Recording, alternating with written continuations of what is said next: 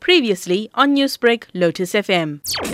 The Tatas paid $2.4 billion for Air India, but aviation pundit Paramjit Bakshi said the company must now roll up their sleeves and turn it into the classy airline it was before. There's definitely a need for investing in the product. There is a need for upgradations as the case may be, and that will be a part of the strategy and the plan that the Tata Group will be pursuing. That is definitely on the cards and will be fundamental to ensure that the customer experience and the performance of the product is better than what it was with the erstwhile owners. It's a great asset to have, and Tata's in all likelihood be possible to deliver what the consumers and the industry expects of them. But the Tatas cannot offload grumpy workers for one full year. Air India's former director Jitendra Bhargava said the government stipulation would work in fact for the business house. Since employees know that they can be terminated after a period of 1 year, they are going to be giving their best in terms of service. Because of government ownership, work practices were of the monopoly era. Nobody could change those work practices because of the resistance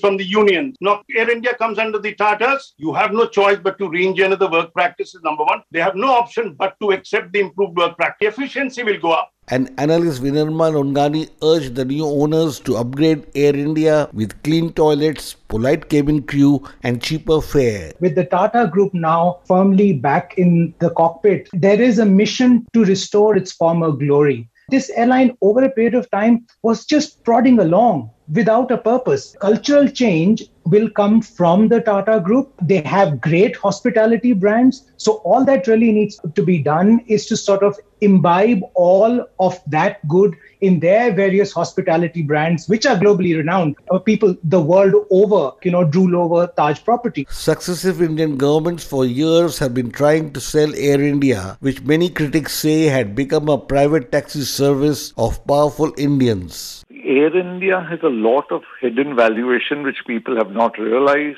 The slots, the parking lots, the routes and the aircraft, they've not been managed well. Under the Tata Group, the management will completely be revamped and I think it'll be a great product altogether, all in all. People were normally flying Emirates and Etihad and British Airways on all international routes because Air India could not deliver the quality of service it was supposed to deliver. And that was Parvis Damania, the founder of one of the first private airlines after India opened its skies to competition in 1992.